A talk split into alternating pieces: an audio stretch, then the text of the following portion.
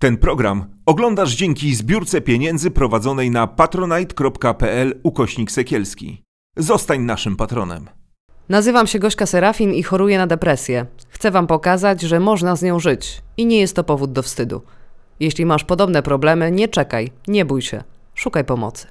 Witam Was w kolejnym specjalnym odcinku Farbowania Życia. Ze mną znowu Marta Cieśla, psychoterapeutka poznawczo-behawioralna. Po ostatniej naszej rozmowie dostałyśmy obie bardzo dużo od Was e, wiadomości o tym, że odcinek był bardzo potrzebny i że wiele osób też tak ma. I to nas bardzo ucieszyło. Zresztą, zanim jeszcze opublikowałyśmy ten odcinek, to już na koniec ostatniego e, umawiałyśmy się z Martą na kolejne spotkanie i bardzo się cieszę, że że tydzień po tygodniu e, robimy tę wyjątkową rozmowę na trudne czasy. Witaj Marta.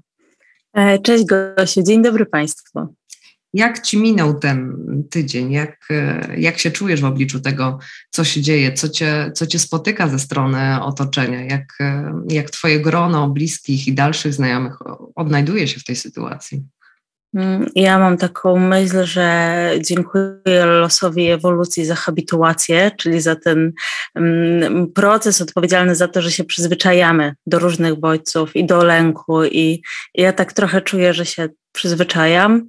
E, wczoraj miałam chyba taki kryzysowy dzień, że po prostu czułam, że mnie odcięło i nie mogłam robić nic innego niż leżeć i, i po prostu y, y, przetwarzać. Nawet nie bodźce, ale w ogóle to się ze mną dzieje, a już dzisiaj mam takie poczucie, że okej, okay, nabrałam życia, już znalazłam, że teraz najważniejsze są kanapki, po kołdrach wchodzę w fazę kanapek i czuję, że tak po takim e, bardzo dużym zmęczeniu wchodzę w taki kawałek związany. Dobra, mogę działać dalej. Więc takim sinusoidą myślę, że trochę wracam, ale z mniejszym pobudzeniem. A to, co obserwujesz y, wokół siebie, to, co, to, co obserwujesz w mediach społecznościowych bardziej, um, pokrywa się z takim naszym naturalnym zachowaniem i ze schematami psychologicznymi w, od sytuacji właśnie y, kryzysowej, jakie są te kolejne etapy, to, co widzisz wokół siebie, to działamy w schemacie? Myślę, że tak. Myślę, że tak i e, widać to chociażby po Instagramie, gdzie tam część już influencerów chciałoby wrócić trochę, no bo z tego żyje, to do jakiejś reklamy, to do jakiejś współpracy. Bardzo to jest ciekawe też, jak obserwuję, jak, czy mówić, czy nie mówić i jak się dzieli ten y, świat internetu, czy można już mówić o tak zwanym codziennym życiu, czy nie można. I widzę też to w towarzystwie y, swoich znajomych, ale też i pacjentów, że powoli wracają te standardowe tematy, że wracamy do swoich torów, że, że jakoś tak po tym pierwszym szoku zaskakujemy i po prostu żyjemy. Myślę sobie, że to też jest tak, że nic więcej nie wymyślimy na ten moment. Czyli ktoś, kto chciał wymyślić jakiś plan awaryjny, to już go wymyślił. Ktoś, kto chciał e, jakby spróbować się zaangażować, to już mniej więcej się ogarnął, co może robić. Więc trochę jest tak, że ta nowa normalność zaczyna nam wchodzić do życia i to chyba jest dobre. To jest chyba I z tego mm, takiego myślenia emocjonalnego trochę się przestawiamy na to racjonalne? Mhm, myślę, że trochę tak, że to, no bo w lęku, takim silnym lęku mamy ten gadzi mózg, nie? On się tam nam włącza i nie możemy wtedy jakby reagować na to wszystko, co jest dookoła, tylko no, reagujemy na zagrożenie. A teraz powoli wraca ten mózg z tego reaktywnego na taki mózg racjonalny, że możemy sobie coś tam podyskutować w głowie, okej, okay, jest wojna, ale wojna jest, za granicą, ale wojna jest tam. Takie i takie są działania, to i to się wydarzy, takie i takie jest zagrożenie, a takiego nie ma. I myślę, że to też powoli wchodzimy w taki etap, kiedy możemy przyjmować do siebie różne informacje, już nie na tym wzbudzeniu, tylko okej, okay, jest, zobaczymy. Ta tolerancja i niepewności chyba też, o której mówiłyśmy, wchodzi nam w takie codzienne życie nie wiadomo jak będzie. Ale czy jest jakiś taki okres, po którym powinien nas trochę niepokoić fakt, że dalej jesteśmy w takim myśleniu e, emocjonalnym i zacząć się e, zastanawiać nad tym bardziej, że nie przeszliśmy jeszcze na, tą, e, na to myślenie racjonalne? Czy to też jest tak, jak rozmawiałyśmy ostatnio, że każdy sobie radzi jak może, czy, czy powinniśmy się jednak w pewnym momencie zmusić do czegoś, nie? że okej, okay, dobra, drugi tydzień, ja już przesadzam, że to już powinien być moment, kiedy powinienem coś tam. Czy w ogóle mm, możemy tutaj tą powinnością się kierować? Ja to w ogóle nie lubię powinności. Bardziej sobie myślę tak, dobra, minął drugi tydzień i przyglądam się, czy ja jestem zupełnie wycięty, wycięta z życia. Czy to faktycznie jest tak, że nie wiem, cały czas mam takie same trudności z koncentracją? Czy faktycznie jest tak, że mam takie same problemy ze snem. No i wtedy, jeśli się okazuje, że tak się dzieje, no to zaczęłabym się zastanawiać nad tym, jak to jest ze mną i co może mi pomóc i czy może potrzebuję jakiegoś dalszego wsparcia. Ale raczej nie na zasadzie jakiejś powinności, tylko na zasadzie tego, czy to mi utrudnia funkcjonowanie. Bo być może jest tak, że ja po prostu jestem taka reaktywna, ale działam, ale żyję, ale, a jednocześnie przeżywam. No i nikt mi tego nie może zabronić. Możemy być e, też po tych dwóch tygodniach zmęczeni tą sytuacją, też tak fizycznie e, i możemy się powoli od tego odcinać po prostu, bo dopadnie nas to, to zmęczenie tymi wiadomościami, tym zamartwianiem się i no jest jakiś chyba limit w, w środku, w nas wewnątrz, który możemy wykorzystać na, na zamartwianie się, na planowanie, na przeżywanie, na, na stresowanie się i, i może być tak, że dojdziemy już do, takiego, do takiej chwili, że o Jezu, już, nie, już nie mam siły, nie? już nie mam siły się zamartwiać. Możemy, ale to jest dobry moment, bo jak już dojdziemy do tego momentu, nie mam siły się zamartwiać, to wielu z nas się odbije i powie koniec. Już jakby wdrażam strategię. Pomyślę o tym później suszę głowę, wychodzę na dwór, idę do słońca, czyli trochę zaczniemy wdrażać te strategie, o których mówiłyśmy w ostatnim odcinku, że one wtedy nie miały szansy często zadziałać, a teraz one mają już powoli szansę zadziałać. I myślę, że to, to jest fajny moment, żeby to zobaczyć i też, żeby sobie dać na niego przestrzeń. Ja wczoraj, jak czułam, że mnie tak odcięło, myślałam sobie, okej, okay, mój organizm mówi, Pani Marto, koniec. Trzeba już wejść w nowy tryb trzeba sobie dać to odpocząć, trzeba sobie dać to przeżyć, przemielić, no i pójść. I to, co jest też ważne, że będzie nas być może taki tryb zmęczenia wycinał i mówił leż i nie wstawaj z łóżka. To no, przynajmniej mi wczoraj tak mówił, zakop się pod kołdrą i nie wychodź. Ale ja dobrze wiem, że zakop się pod kołdrą jest dobrą strategią, ale niewystarczającą. Czyli potem y, zmotywowana przez mojego męża, ubrałam się, wykąpałam, wyszliśmy na spacer, poszliśmy na kolację, zrobiliśmy szereg rzeczy, mimo tego, że całe moje ciało mówiło nie, cały mój umysł mówił nie, ale ta aktywacja, czyli wyjście, nie zapadanie się w ten, w ten taki obniżony nastrój, to też jest super ważne, bo możemy mieć coś takiego, że dobrze moje ciało mi mówi, ale mm, ono mi mówi, ale ja zawsze oceniam, tak? Czyli słucham go, szanuję, ale mm, nie biorę na słowo wszystkiego. To jest w ogóle taki e, kawałek, czy, czy kłaść się pod kołdrę i pozwolić sobie chwilę, czy się nie kłaść, to nie tylko dotyczy sytuacji związanej z tym, co, co teraz się dzieje, tylko mm, myślę, że to jest taki większy e, problem pod tytułem gdzie jest granica między tą łagodnością dla siebie, a jednak y, tkwieniem w sytuacji kryzysowej i nie robieniem kroków y, do przodu, nie, nie, nie pracowaniem ze swoimi przekonaniami i, i tkwieniem w tej swojej fatalnej sytuacji. W um, ubiegłym tygodniu ja dosyć spontanicznie to powiedziałam, chociaż, chociaż przed nagraniem miałam też duży z tym problem, co to będzie, jak ja się, wiesz, jak ja się przyznam do tego, że mnie zamroziło, nie? Jak, e, jak powiem, że ja nie byłam w stanie nic nikomu w ogóle i słuchaj, dostałam tyle wiadomości od ludzi, że, że też tak mają, nie? I fajnie, że powiedziałyśmy o tym, mm, że lęk może działać mobilizująco, ale może też działać e, e, paraliżująco.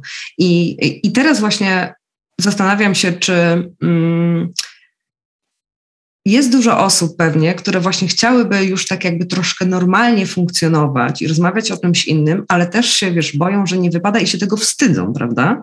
I może powiedzmy też o tym, czy, czy też można reagować, y, jak wychodząc do życia tak, jak się potrafi i kiedy się potrafi, bo można być źle ocenionym. Tu jest wojna, a ty o duperelach, no ale z drugiej strony też za długo chyba nie można w tym tkwić. No, wojna to w zasadzie jest tam. Znaczy z całym szacunkiem, ale tu y, przynajmniej u mnie na Wilanowie za oknem nie ma wojny. Nie wiem z jakiej dzielnicy do mnie nadajesz, ale pewnie... Z Żoli Boża. A no to szanuję. Jest u, ciebie, jest u ciebie wojna? Nie. U nas nie ma wojny. Znaczy, wojna jest za granicą i też to jest super ważne takie rozgraniczenie. Gdyby tu u mnie była wojna, to ja bym pewnie musiała działać zgodnie z prawidłami wojny. Nie wiem, jakie one są, jeszcze nigdy nie byłam na wojnie, ale w tym momencie mojej wojny nie ma. Więc to, co robię, to włączam swój mózg i włączam swój umysł i patrzę, ok, ja mogę się zaangażować w działania, ale oprócz tego żyję. I oprócz tego funkcjonuję, i oprócz tego dbam o moje dzieci, oprócz tego chodzę do pracy, dbam o moich pacjentów, ale też spotykam się z przyjaciółmi, ale też e, wychodzę na, na kolację, robię takie rzeczy i to jest ważne na wielu poziomach, bo to jest po pierwsze ważne dla mnie jako osoby, to jest ważne dla osób, z którymi jestem blisko, no bo jeśli ja wypadnę ze swoich ról, na przykład skupię się tylko na byciem wolontariuszką, no to wypadnę, tak? Z roli matki, z roli partnerki, z roli przyjaciółki, tak? Z roli zawodowej. I też to nie jest droga, którą powinniśmy iść.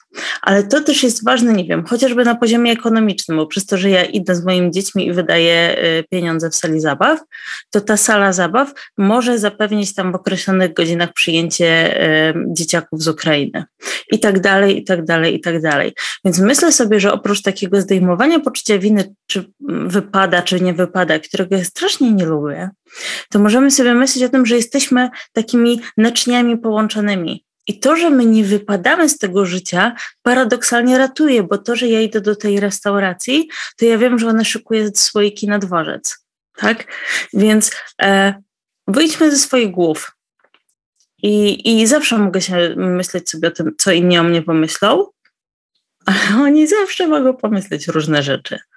O, cieśla, po restauracjach tak, się prowadza. I na Instagram, a właśnie, czy to wrzucić na Instagram, czy nie wrzucić. Wiesz co, ja myślę sobie, że bardzo dużą mm, presję możemy odczuwać, y, oglądając y, social media, gdzie cały Facebook, cały Instagram, nie wiem, z TikTokiem mi nie po drodze, y, ale no wszyscy, wszędzie o, o tym, jak pomagają, że pomagają e, i tylko Ukrainę. I to, to może właśnie taką presję na nas e, wywierać też, nie? Żeby, żeby, dobra, jednak to nie wypada, to tylko o tym.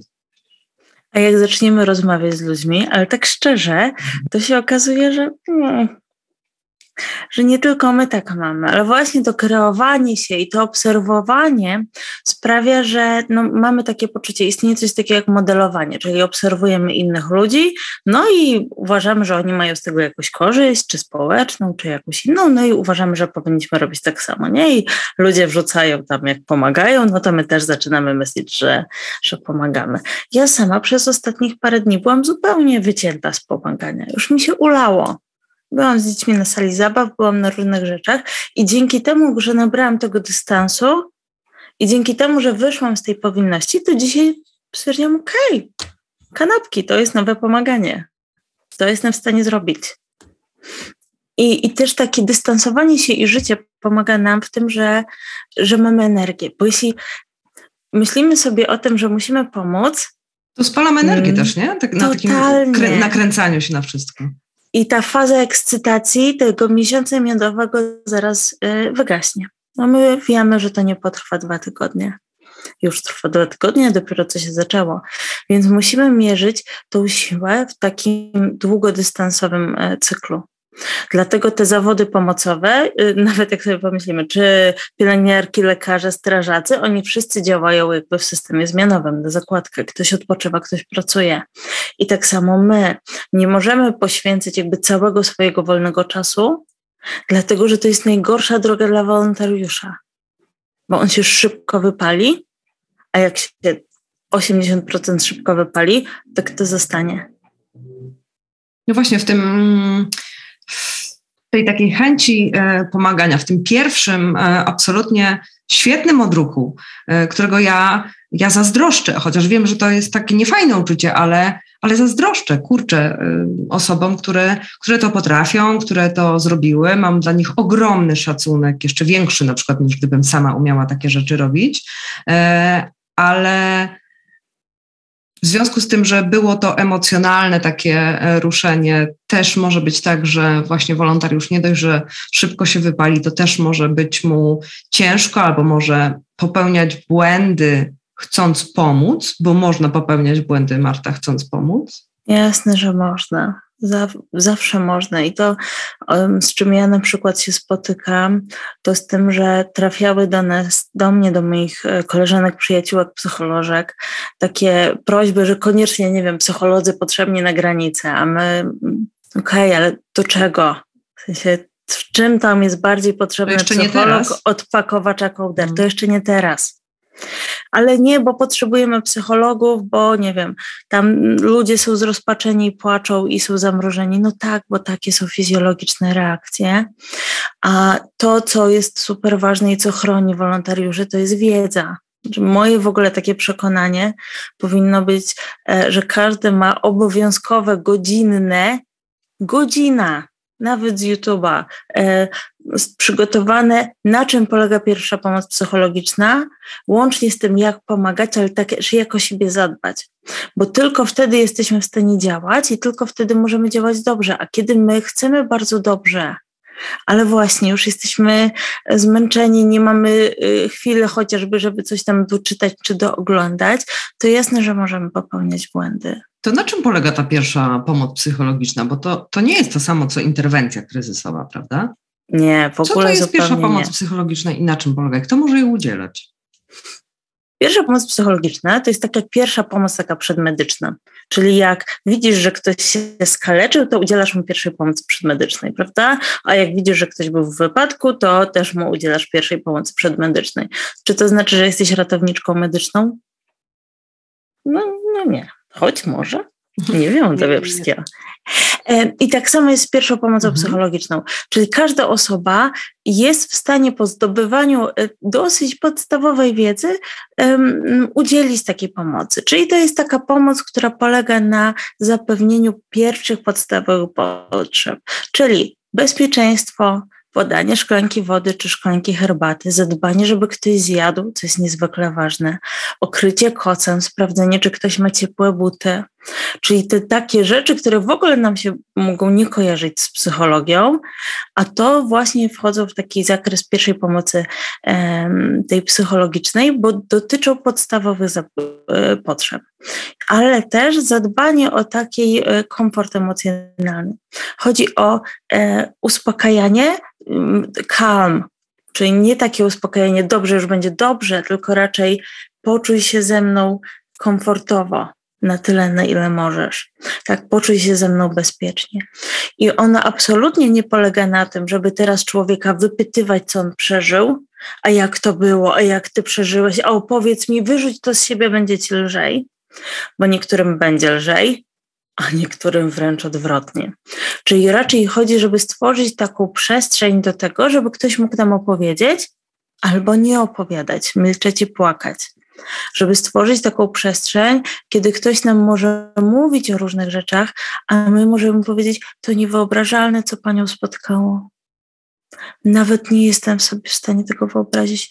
To okropne, że matka musi doświadczyć takiego cierpienia jak pani, tak? to zupełnie zrozumiałe, że pani się martwi o syna. Czyli takie współczucie i zrozumienie dla każdej emocji, nie? Dla, I dla płaczu, tak. dla złości, po prostu zrozumienie. Przyjęcie, bo ja nawet nie wiem, czy zrozumienie, mhm. bo czasem jest trudno zrozumieć. Różne no bo reakcje. tak po ludzku, no. ktoś przyjeżdża, jest bezpieczny, no i już jest bezpiecznie, mhm. tak? No, to zapewnienie o bezpieczeństwie jest bardzo ważne, ale w ogóle nie oczekujmy, że ten ktoś poczuje się z nami tak bezpiecznie, e, bo, bo, bo zupełnie nie musi, bo on cały czas te fizjologiczne reakcje ma w sobie, czyli raczej powiedzenie jesteś tutaj, jesteś na tym dworcu, jesteś w tej hali, jesteś e, w tym domu, rozejrzyj się. Ale pod takim realnym teraz. kątem jesteś tu i tu już jesteś bezpieczny. W tym kraju, tak. w Polsce jesteś bezpieczny w porównaniu do tego, co przed chwilą działo się w Twoim ojczystym kraju. Więc to chyba taki jest jedyny pewnik, który możemy dać. Poczuj się bezpieczny. W sensie nic ci nie grozi, tak? Nie grozi ci śmierć. Tak, i to jest bardzo ważne, co nie oznacza, że ta osoba poczuje się bezpiecznie. Jasne. Bo ona może mieć różne myśli e, takie prześladowcze, że ktoś e, śledzi, że zaraz ich znajdą, że Rosjanie wytropią, bo to jest rodzina oficera czy kogoś. I oczywiście te myśli mogą być bardzo I to, co my mówimy, to nie zaprzeczamy takim myślom, tylko wiesz, ja ci się w ogóle nie dziwię, że masz takie myśli w głowę po tym, co przeszłaś. Wierzę, że one ci przychodzą. Czyli nawet nie wchodzimy w taką dyskusję, ale gdzie Ruscy, ale tu jesteś. Mm, mm, mm. Stop. Nie chcemy atakować. Chcemy powiedzieć tak. Tak, to nie dziwne, że takie rzeczy przychodzą ci do głowy. To, co jeszcze możemy zrobić, to raczej nie zagłębianie się w takie emocje, czyli ale co, ale czujesz lęk, ale czujesz tylko powiedzenie okej, okay, dobra, mm, widzę to. Możesz ze mną poddychać, jeśli chcesz. Mogę ci pokazać. Tak? Czyli raczej nie zachęcamy do takiego głębokiego przeżywania teraz, tylko trochę z takiego regulacji przez taką e, właśnie, czy pod zakotwiczenie, czyli słuchaj, a spójrz, spójrz, rozejrzyj się, widzisz zielony kolor. Gdzie on jest? Widzisz, jesteś w tu i teraz. I to pomoże tej osobie jakby zobaczyć, że ona jest w tej hali, że ona jest na tym dworcu, a nie jest w, w, tym schronie, w którym się widziała e, jeszcze przed chwilą. Bo to wcale nie jest oczywiste, bo jeśli ja słyszę na przykład głośny dźwięk, to mój umysł od razu reaguje jak na zagrożenie. Dzisiaj w radio słyszałam o jakiejś inicjatywie dla dzieci i jedna z tam wolontariuszek opowiadała, że jak dzieci słyszą głośny, głośny dźwięk, to padają na ziemię. No tak, bo to jest ich reakcja na przetrwanie. Jeszcze trzeba dużo czasu, żeby ich mózg powiedział, te dźwięki to nie są takie niebezpieczne. Te dźwięki tam, w tamtym kontekście tak. Te dźwięki tutaj, to jest metro. Ono jedzie. Tak pomyślałam sobie dzisiaj, e, nie wiem, czy mam rację, nie wiem, czy się zgodzisz, nie chcę się też, e, też mądrzyć, ale mm, tak pomyślałam o, o grupie ludzi, e, grupie uchodźców, która już, już jest w Polsce, która, której udało się uciec na przykład w pierwszych dniach konfliktu z miejscowości, do, w których jeszcze konfliktu nie było. a będzie różnica w tym, co przeszli, jakby nie umniejsza niczemu, absolutnie, ale może być e, też duża różnica w porównaniu z osobami, które będą się ewakuowały z miejscowości, e, która już jest na przykład zajęta bądź e, zbombardowana. I osoby, które jakby prewencyjnie, widząc co się dzieje, uciekły do, do Polski, szukały bezpiecznego miejsca, a osoby, które były w środku, w centrum tego konfliktu, na przykład zbombardowano ich blok, mogą też e, zupełnie być w innym stanie przyjechać do nas, tak? I, i mieć zupełnie inne e, reakcje i, i problemy z tym, co, co się wydarzyło w ich życiu. I tak i nie. W sensie zdecydowanie prawdopodobieństwo, że będą bardziej, mhm. bardziej wzburzone w większych reakcjach fizjologicznych, oczywiście bardziej przestraszone. nagłych. Mhm. Tak. To może być zdecydowanie z tej, z tej drugiej grupy, ale to nie znaczy, że ci z pierwszej nie będą mieli, bo też jasne, jasne. E, żebyśmy to sobie też tak dobrze zaznaczyły, że ta pierwsza grupa, tu chodzi o przeżywanie i rozumienie. I to, że mm, ja uciekłam w pierwszych dniach, w ogóle nie umniejsza tego, co oni doświadczają, nie? Ale oczywiście statystycznie rzecz biorąc, to ta druga grupa będzie miała po prostu więcej, bo będzie miała więcej trudnych doświadczeń, które mózg musi ułożyć, będzie dłużej żyła w tym poczuciu zagrożenia i one będą jakby później bardziej takie mm, żywe przez dłuższy czas. Ale mm, mówimy o statystyce, bo jednostka jednostce może w ogóle inaczej tak, przeżywać. Tak, oczywiście. Do jakiego momentu jakby mm, wolontariusz może y, może pomóc, a, a w jakim momencie już potrzeba tej profesjonalnej e, pomocy, na którą też nie każdy może być w takim samym momencie gotowy, prawda? Bo, mhm. bo, bo, bo, czasem ciężko jest podjąć decyzję o takiej pomocy, bo nam się wydaje, że no sami też wiemy, że wydaje nam się, że możemy dać radę, prawda? To nie jest takie, takie łatwe zasięgnąć e, pomocy specjalisty, ale właśnie czy, czy wolontariusz powinien na siebie. Mm, brać taką e, odpowiedzialność i chęć, chęć takiego zaopiekowania właśnie też emocjonalnego, bo mi się wydaje, że to jest takie bardzo ludzkie, w nas chcielibyśmy, ale nie mamy na to e, zasobów i, e, i nie mamy możliwości czasem po prostu tak pomóc osobom. Myślę, że w ogóle takie najważniejsze, zanim jeszcze przejdę do, bezpośrednio do odpowiedzi, to jest to, żeby zapewniać osobę, że one nawet jeśli w danym momencie odmówią ze skorzystania z pomocy, to mogą do niej wrócić. I to jest w ogóle takie clue, które musimy powtarzać im jak mantra, że to okej, okay, Teraz odmawiasz, ja to szanuję, bo tu chodzi o takie poszanowanie jednostki, które jest super ważne w tej sytuacji, że to są i my, osoby dorosłe e, z własną tożsamością, z własną możliwością podejmowania decyzji, niezależnie jakbyśmy je ocenili, nie naszą tutaj rolą jest oceniać, ale że jeśli dzisiaj nie chcą podjąć, nie ma problemu, że są, będą, będzie taka gotowość, będzie taki czas, e, że będą mogły się po tą pomoc zwrócić. I to jest mega ważne, żebyśmy o tym pamiętali. To, do którego momentu wolontariusz może pomóc, w takim pierwszej pomocy psychologicznej, to musimy sobie patrzeć na to, jak ta osoba funkcjonuje. W momencie, kiedy ona wypowiada myśli samobójcze, myśli rezygnacyjne albo plany, albo działania to absolutnie jest ten moment y, bezpośrednio zagrażający. Takie rzeczy, że widzimy, że dana osoba jest zobojętniała na przykład na swoje dzieci, nie reaguje na ich potrzeby, dzieci płaczą, oddalają się, a osoba jest w stuporze, tak? Czyli jakby nie jest w stanie zadbać. E, kiedy widzimy, że dłuższy czas odmawia jedzenia i picia albo swoje potrzeby fizjologiczne jakby um, załatwia wprost, no to nie są miłe obrazki, ale musimy pamiętać o tym, że ludzie przychodzą z wojny, tak, że to wszystko może się wydarzyć, to wtedy warto, żeby zwrócić się, jeśli mamy taką możliwość do lidera naszej pomocy, tak? Czyli znaleźć taką osobę, która będzie kompetentna, no bo prawdopodobnie będzie potrzebne wsparcie też takie e, po prostu psychiatryczne i tam dalej interwencji kryzysowej, takiej już e, profesjonalnej, tak? Ale to często będą już takie momenty, kiedy będzie po prostu trzeba wesprzeć w przeżywaniu tych bardzo silnych emocji e, po prostu lekarza, tak? Żeby, żeby tą osobę wsparł tak farmakologicznie, bo to przekracza jej możliwości w tej chwili. Co musimy się jeszcze e, przygotować, e, decydując się albo rozważając to, czy jesteśmy w stanie zostać wolontariuszami, czy jesteśmy w stanie jakoś zaangażować się e, w tę pomoc, która no, będzie jeszcze trwała i trwała. Tak naprawdę nie wiadomo, nie wiadomo, jaki będzie scenariusz. Może być tak, może być tak. Wiadomo, że to nie skończy się dzisiaj ani jutro. Myślę sobie, że w ogóle warto pomyśleć o tym, że jest bardzo dużo form pomocy. I że jeśli tylko chcemy się zaangażować, to w tej chwili potrzeby są tak duże, że naprawdę możemy to zrobić na różnych mm, płaszczyznach.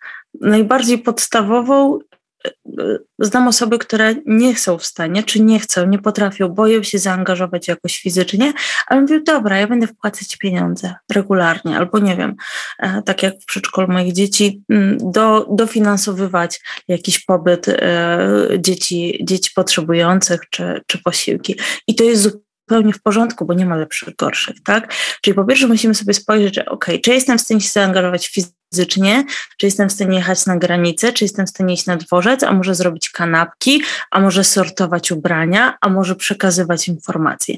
Czyli tak naprawdę spektrum pomocy jest strasznie szerokie. I to jest mega ważne, żeby złapać ten kawałek dla siebie, jeśli tylko chcemy. Po drugie, na ile mogę się zaangażować? Ja z moimi pacjentami, takimi aktywistami, e, umawiam się, na ile godzin oni będą się angażować i trzymamy się sztywno i trochę, brzydko mówiąc, rozliczamy z tego. E, trochę w takiej formie, no dobrze, pani dam Zosiu to udało się trzymać? No nie udało, ale tylko tyle tam przekroczyłam. Dlatego, że jeśli ktoś chce się angażować długofalowo, no to musi dbać o to, żeby jeść, żeby spać, żeby chodzić do pracy, żeby odpoczywać. Ale też pamiętajmy, że jeśli zapadniemy się tylko w taką pomoc, to może ucierpieć nasz związek, to mogą ucierpieć nasze prywatne dzieci, to może cierpieć nasza praca zawodowa i jakość naszej pracy, czyli że my możemy z tego bycia pomagaczem wynieść negatywne konsekwencje, których wcale nie chcemy. Ale część z nas ma taką konstrukcję psychiczną, która będzie kazała rzucić wszystko i jechać ratować, i to jest w porządku, o ile to jest w jakichś ramach, bo trochę bywa tak, że wtedy przestajemy mm, pomagać dla pomagania, tylko zaczynamy robić to z własnej takiej pobudki, a potem łatwo jest powiedzieć, no to właśnie przez tą pomoc mi się życie zeptało. Przykro mi, ale nie przez tą pomoc, tylko przez moje decyzje.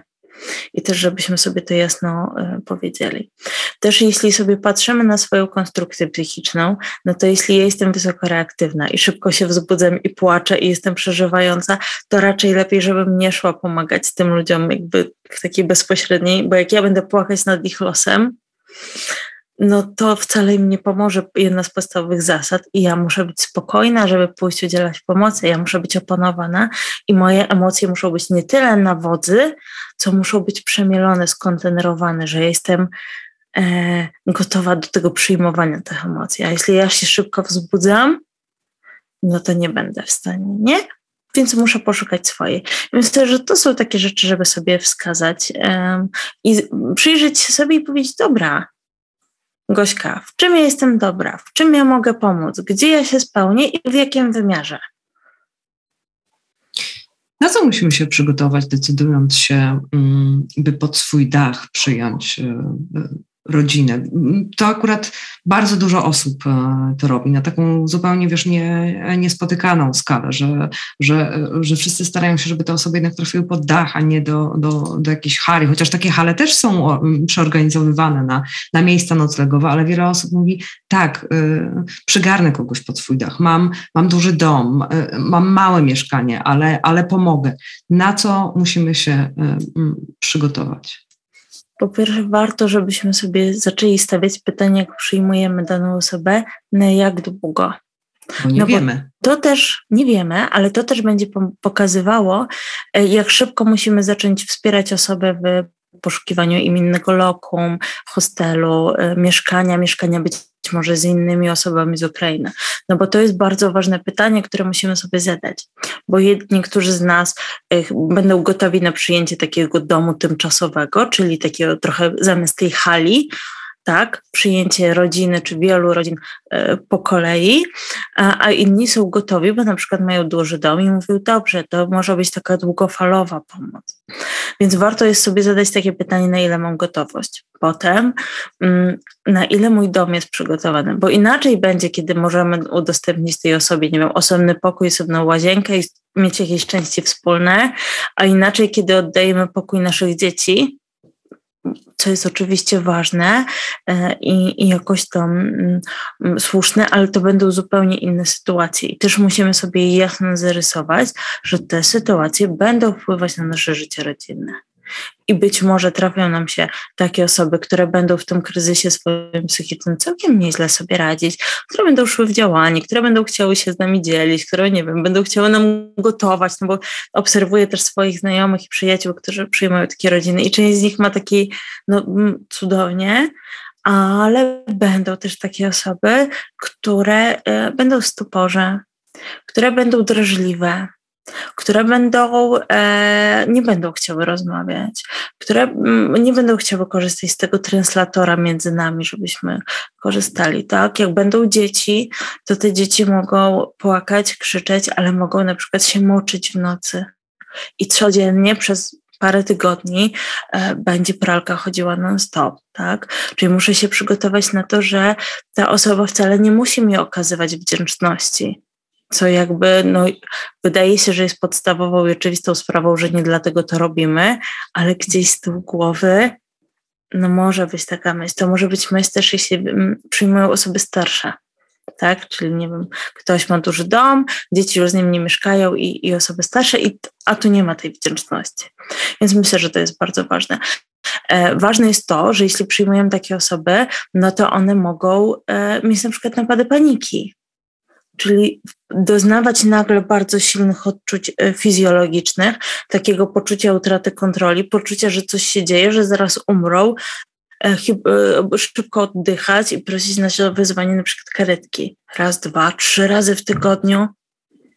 Więc musimy być na to przygotowani, że będą doświadczyć, że możemy być przygotowani na to, że będziemy chcieli ich angażować, robić wyjścia, zapraszać przyjaciół, szukać im, oni będą w ogóle w odcięciu, tak? Czyli nie będą odczuwali przyjemności i my będziemy stawać na rzęsach i też mm, może się pojawiać taka ludzka frustracja, że no my robimy i to, i tamto, i siamto, i to, a ten ktoś siedzi przy stole z poczuciem mm, mm, i milczy. I to też może być bardzo trudne, bo dlaczego sąsiadów rodzina mogła, i jest i zaprasza, a moja nie. Ale myślę sobie, że tutaj jeszcze jest jeden ważny kawałek, nie tylko dotyczący przyjmowania pod dom, ale też sobie rozmawiałyśmy o tym, czyli przyjmowania do pracy. Bo y, pojawia się fantastycznie bardzo dużo ofert pracy. Przejmę na zmywak, na magazyn, czy w różne, różne miejsca.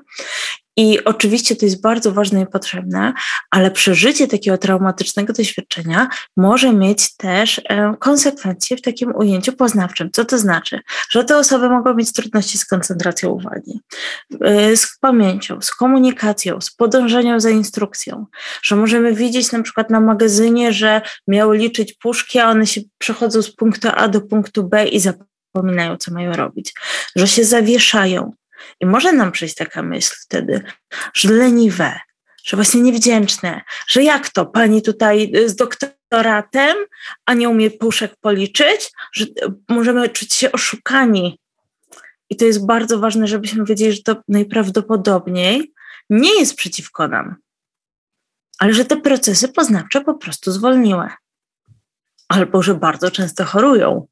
Tak? Wziąłem, a już znowu Dwa dni popracuję, trzy dni chora. No tak, bo układ ten immunologiczny w wysokim stresie tak działa, że po prostu ludzie bardziej łapią infekcje, bardziej chorują. I to jest, myślę, taka strefa, o której się w ogóle nie mówi, albo może ja nie trafiam na takie treści, ale jest super ważna, bo mm, to nie tylko e, tęcza i kwiaty z tą tak. pomocą. Tak. Czyli też taka ogromna wyrozumiałość musi być dla, dla tych osób, które, które e, przeszły piekło i, i mają bardzo świeżą ranę, która nie wiem, czy już może być traumą, czy, czy musi minąć jakiś czas, żeby coś się stało traumą, czy to jest po prostu bardzo świeża emocja, bardzo świeże e, przeżycie. Ostatnio mm, też pojawia się takie hasło o wtórnej traumatyzacji. E, czy, że, że my możemy tego doświadczyć. Co to jest, Marta, ta wtórna traumatyzacja? To jest najprościej mówiąc, um, zaburzenie tego procesu zdrowienia Mm, poprzez różne nasze działania. Czyli jest tak, doświadczamy tego bardzo trudnego, stresującego, traumatycznego doświadczenia. I potem nasz mózg sobie jakoś z tym radzi, układa. Możemy płakać, możemy być w stuporze, możemy być drażliwi mm, na różne sposoby, ale to jest wszystko fizjologiczna reakcja, bo mózg w ten sposób sobie radzi. Ale w momencie, kiedy my chcemy na przykład wyciągać informacje z osoby, czyli zachęcać ją do opowiadania, zachęcać do przeżywania, zachęcać zamiast dać przestrzeń, bo co innego, jak ktoś sam opowiada, a co innego, kiedy my jakby na niego naciskamy, czy chcemy tego wysłuchiwać. Wtedy, kiedy narażamy osobę na stresory, czyli na przykład puszczania tam informacji z Ukrainy, mhm. a słyszałaś, że teraz, mhm. że tam jest, a słyszałaś, co się tam dzieje, czyli sprawiania, że znowu te rzeczy będą odżywać. E, czyli możemy narażać osobę e, pewnie nieświadomie i w, w dobrym kontekście do tego, żeby te, ta rana się nie mogła zasklepić. Trochę tak, jakbyśmy mieli zdarte kolano i cały czas je szorowali na przykład do czysta, nie? No to też ta naturalna bariera, ten naturalny strupek się nie zrobi. I jak my będziemy zachęcać tę osobę do przeżywania, do doświadczania, do opowiadania, no, do, do oglądania, to jest właśnie ta wtórna traumatyzacja. A to też może. Yy nie, nie, wiem, czy teraz dobrze myślę, ale przez to, że ten konflikt będzie trwał na przykład, załóżmy, długo, e, długie tygodnie, gdzieś tam te informacje będą się pojawiały, nawet jeżeli my nie będziemy informować o tym tych osób, to, to, to cały czas to będzie gdzieś tam z nami w tle, to może powodować, że, że ta trauma właśnie nie będzie mogła się zastrupić, zabliźnić, że to będzie tak długo trwało. Może taka, może nie. Mhm. Beznadziejna jestem, ale no niestety. To zależy. Może tak to zależy, to zależy. Mhm. Dlatego, że no znowu, um, u części osób ona mimo wszystko się zesklepi, a u części osób będzie tak, że nie, że będzie ten, powstanie w mózgu, to jest taka sieć strachu, i ta sieć strachu e, będzie mówiła podstawowo Kijów, metro, mhm. głośno, niebezpiecznie, tak? Podstawowa. Potem ta sieć strachu może się rozszerzyć. Każde metro, każde głośno, niebezpiecznie.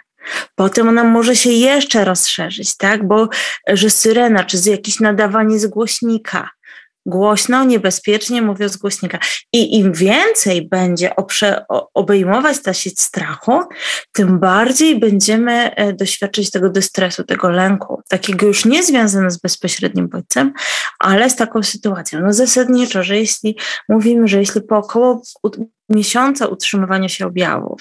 Będziemy cały czas tak samo, na takim samym poziomie, e, mimo tego, że już jesteśmy bezpieczni, przeżywać, doświadczać, odtwarzać, nie móc spać, nie móc jeść.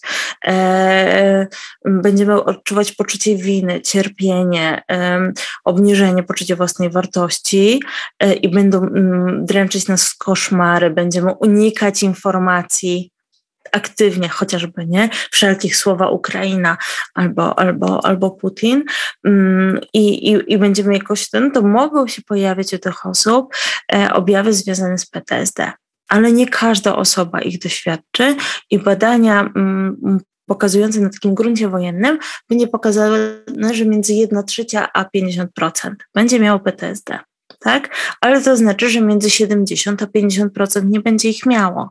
Lubię patrzeć w tą stronę, czyli że będą takie warunki, że po prostu im się ta ranka y, po, zasklepi, że ona nie będzie łatwo, bo to nie znaczy, że one zaczną funkcjonować po miesiącu wszystko ok, bo to będzie oczywiście proces długotrwały i rok, i dwa, i pięć, ale chodzi o to, żeby te objawy trochę spadały, zniżały się i nie, no nie prowadziły do takiego zaburzeń funkcjonowania, bo zawsze to, co jest dla nas najważniejsze, to patrzymy, czy ta osoba może funkcjonować, czy może prowadzić w miarę e, na dany moment satysfakcjonujące życie. I nie mówimy to o fajerwerkach i Disneylandzie, ale tym, że mogę jeść, że mogę spać, że, że przychodzą mi takie myśli, że ja sobie z nimi radzę, a może być tak, że kogoś wytnie z życia, tak? Popadnie w alkohol, w unikanie, w, w bycie pod kołdrą.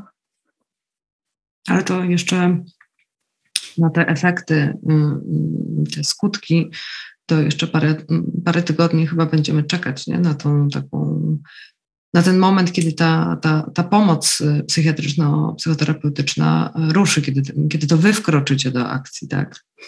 Tak, bo my w tej chwili nie jesteśmy bardziej potrzebni. Mówimy psycholodzy, bo psychiatrzy to trochę inaczej, nie mają tak, większy tak. zakres, ale my, my będziemy potrzebni tak naprawdę przy tym wszystkim, co się wydarzy potem, czyli przy leczeniu PTSD.